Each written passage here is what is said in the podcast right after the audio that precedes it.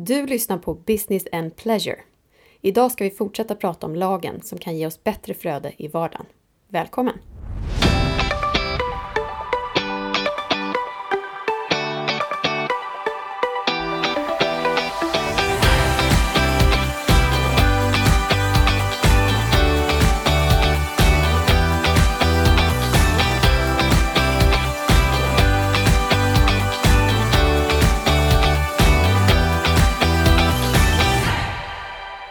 Välkommen till denna torsdag!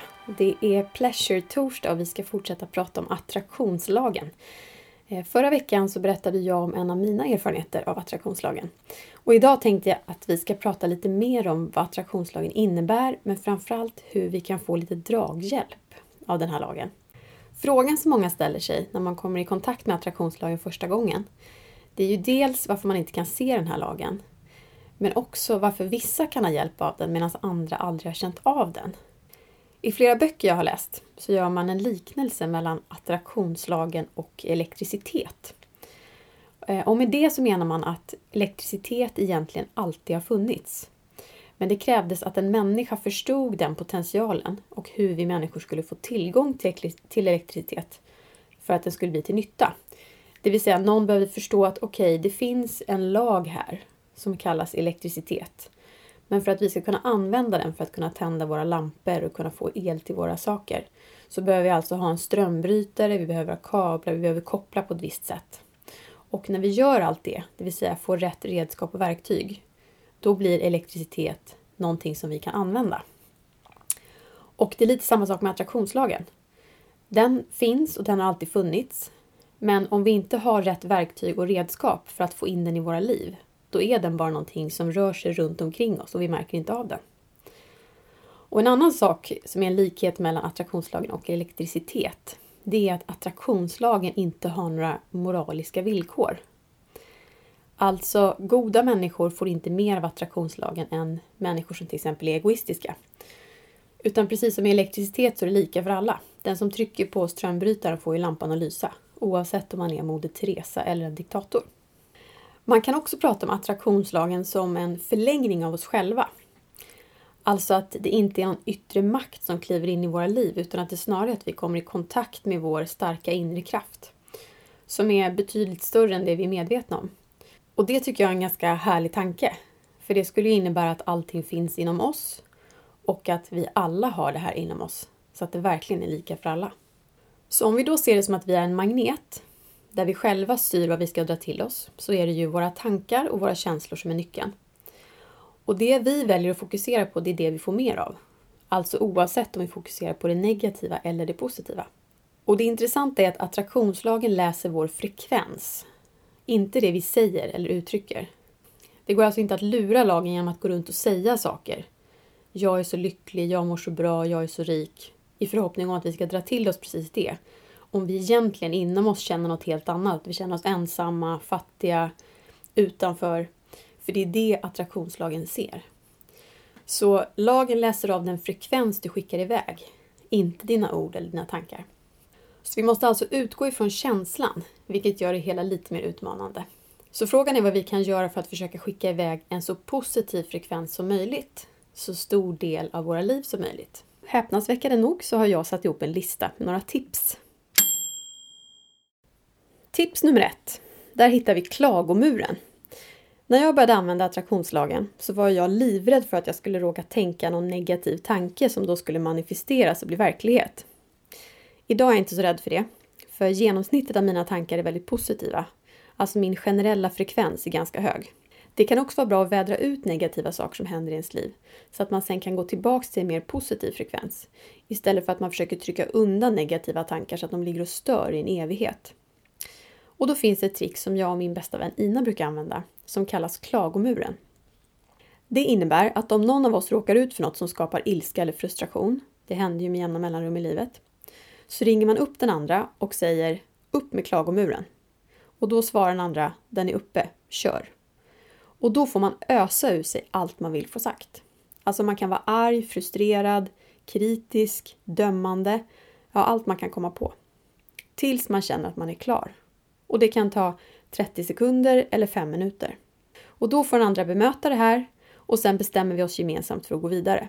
För på så sätt så får man lyfta på locket när det behövs istället för att gå och pysa ur sig negativ energi som konstant sänker vår frekvens. För jag menar, det kan ju hända någonting på jobbet eller det händer något i familjen. Det händer ju med jämna mellanrum saker som gör oss förbannade eller frustrerade eller ledsna. Och det måste vi få ur vårt system. Vi kan inte tro att vi kommer kunna leva ett liv där ingenting jobbigt händer oss.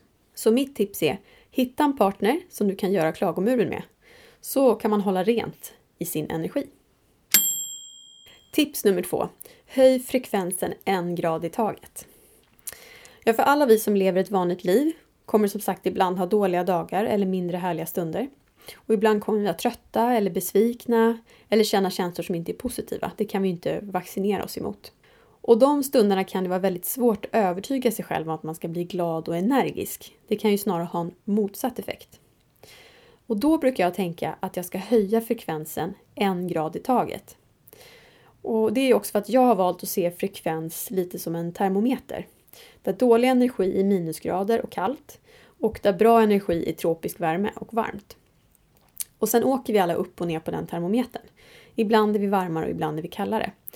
Och målet är hela tiden att vara så varm som möjligt. Så om jag känner att jag är ganska kall och har ganska dålig energi så tänker jag, vad behöver jag just nu för att höja mig några grader? Och så gör jag det. Och det kan ju vara något så enkelt som att jag har en dålig dag, jag är hemma och jobbar och känner mig lite låg. Vad behöver jag? Ja, men jag vill ta en kopp te och läsa en tidning eller en bok i tio minuter. Och då gör jag det. Och så känner jag efter att jag har fått göra det att jag mår lite bättre. Då kan jag om jag vill fråga mig igen. Okej, vad behöver jag just nu för att höja några grader till? Och på så sätt kan man förbättra sin frekvens utan att göra våld på sig själv eller göra något som inte blir på riktigt. För att det är ingen idé att gå in i något låtsas energiskt glatt om man inte känner så på riktigt. Och samma sak kan man faktiskt göra för nära och kära som har hamnat i en svacka. Man kan fråga vad behöver du just nu för att må lite bättre? Och det vanligaste svaret är vet inte, för det kan vara svårt att komma på.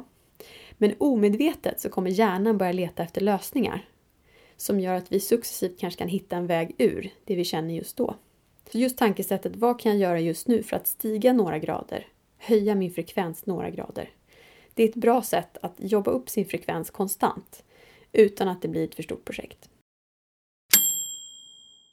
Och tips nummer tre. Använd dina tankar som ditt starkaste verktyg. För det är ju så att om våra känslor är kopplingen till vår frekvens, hur ska vi då kunna styra våra känslor? Det kan ju vara väldigt svårt. Något som då är bra att komma ihåg är att känslor styrs av våra tankar. Det är det vi tänker som leder till det vi känner, inte tvärtom. Därför är våra tankar vårt starkaste verktyg för att styra vår frekvens. Och att observera våra tankar, det kan vara väldigt intressant för att hitta roten till mycket av det vi känner. Vi kan alla tänka oss in i när vi ibland hamnar i ett läge där vi ägnar oss åt att skvallra och tala illa om vänner eller att vi vältrar oss i hur dåligt allting är. Det har i regel startat med att vi har gått och matat negativa tankar en längre tid.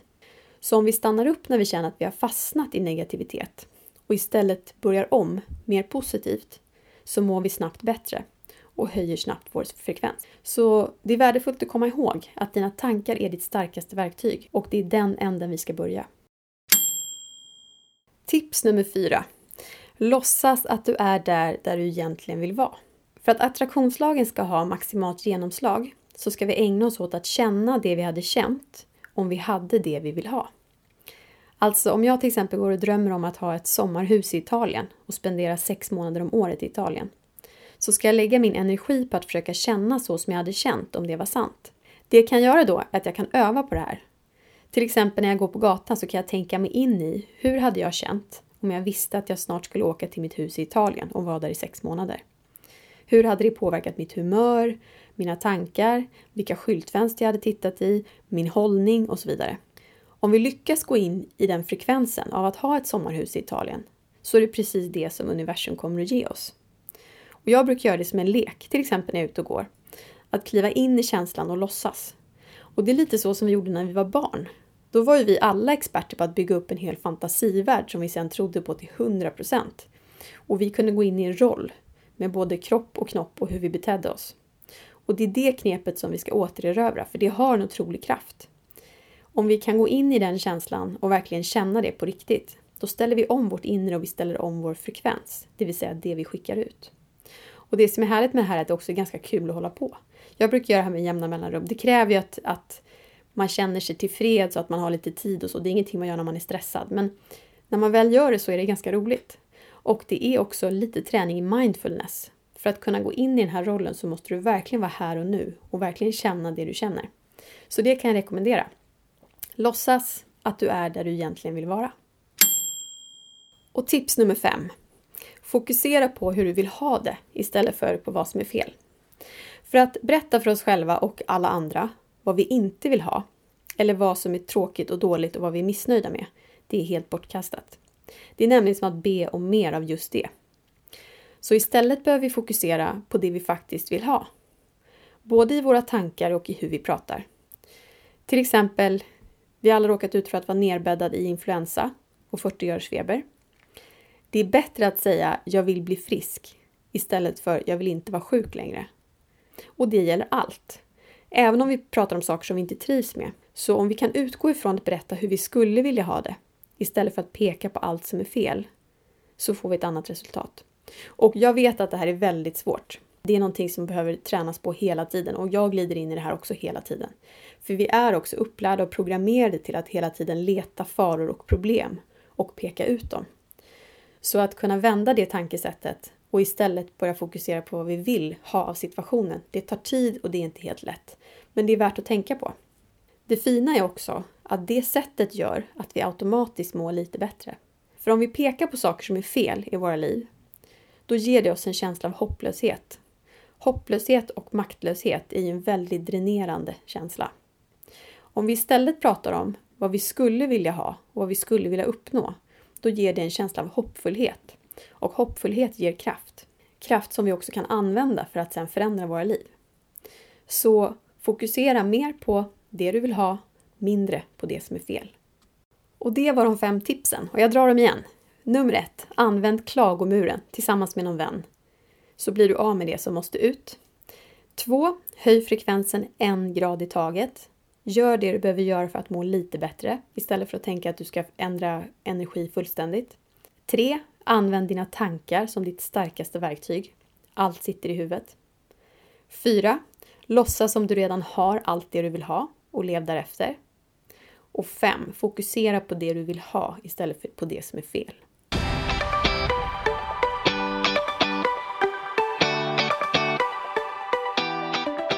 För mig personligen så var det här tipset om att våra tankar är vårt starkaste verktyg en ganska avgörande grej. Nu har jag vetat om det i många, många år. Alla som håller på med mental träning på något sätt vet ju att allting börjar med våra tankar och det vi tänker blir verklighet och allt det här.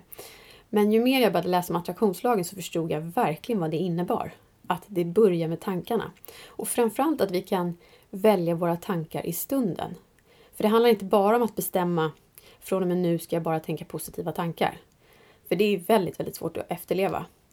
Ska det ge resultat så handlar det snarare om att kunna stanna upp i stunden när vi har dragit iväg negativa tankar och försöka förändra dem. Och ett exempel på det var häromveckan när jag hade en, en ganska dålig dag. Det berodde bland annat på att eh, min pappa hade fått avliva sin hund. En hund som har varit i familjen i 12 års tid. Och det kom framförallt ganska plötsligt. Eh, han var frisk och pigg bara någon vecka innan och sen blev han jättesjuk. Och eh, tyvärr så hade pappa inte alternativ än att ta bort honom. Och det här var ju såklart jättesorgligt för, för hela familjen, framför allt för min pappa. Och det blev ännu jobbigare för mig för att min pappa var så ledsen. Han är annars inte typen som så här, gråter titt som tätt. Men det här var såklart något som påverkade honom jättemycket. Dessutom är jag en person som blir väldigt berörd av allt som har med djur att göra. Och så har jag varit ända sedan jag var liten. Jag kommer ihåg att när vi gick i mellanstadiet så var vi med hela skolan och tittade på en film om Förintelsen. Och det var en ganska jobbig film även om den var anpassad för att den skulle ses av barn. Men en liten parentes i filmen var att den här pojken som det handlar om, en judisk pojke som bodde i ett getto, han hade en liten mus som var hans bästa kompis. Och eh, i slutet av filmen så dör den här musen. Och jag kommer fortfarande ihåg att jag, jag började gråta så mycket så att jag låg och hulkade i min stol på riktigt hela filmen.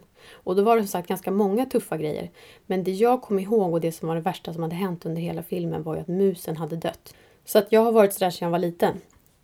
Och det innebar ju såklart att i det här fallet när det också var ett djur som jag kände och som jag tyckte om och som var en del av familjen så var det ju väldigt, väldigt jobbigt. Så jag pratade med min pappa i telefon och vi pratade lite familjemedlemmar emellan. Och så satt jag hemma på kvällen ensam. Min man var borta. Och så kände jag att jag kunde bli... Alltså jag blev så där ledsen så att man inte kan sluta gråta. Och precis då så tänkte jag Okej okay, Ellie, nu kan du börja välja dina tankar. Nu kan du börja tänka på ett annat sätt. För jag insåg att det var bra för mig att få vara ledsen, såklart. Det är bra att visa sorg och det är bra att känna de känslorna. Men jag vet också att jag kan gå in i en dålig spiral. Det vill säga, jag kan ägna en hel kväll åt att tänka på, på den här hunden och på det vi har gjort och hur han är och på att pappa är ledsen. Och så kan jag deppa och vara ledsen över det här i två dagar. Och egentligen är det inte det jag behöver. Det är inte den typen av bearbetning jag behöver. Utan istället så försökte jag i stunden bara bestämma mig för att fast jag behöver inte grotta ner mig i de här tankarna, för det får mig bara att må mycket, mycket sämre. Utan istället så kan jag tänka på det roliga som jag kan komma ihåg med hunden, Hermes heter han. Och sen kan jag försöka tänka en positiv tanke. Och det tog inte mer än kanske tio minuter så hade jag gått från att vara i ett tillstånd där jag kände att det här kommer vara den deppigaste kvällen det här året till att faktiskt komma tillbaka och må ganska bra. Det betyder inte att jag inte var ledsen för att Hermes hade gått bort eller för att jag på något sätt försökte förtränga det, för det gjorde jag inte. Men jag insåg att jag inte behövde gräva ner mig i tankar som väckte sorg och ångest och massa jobbiga känslor som egentligen var starkare än vad den behövde vara. Och det var ett sånt tillfälle när jag verkligen fick testa det här i verkligheten. Att förstå att jag i en stund kan välja att gå ner i tankar eller att kliva upp i tankar. Det vill säga att välja någonting mer positivt att vila på.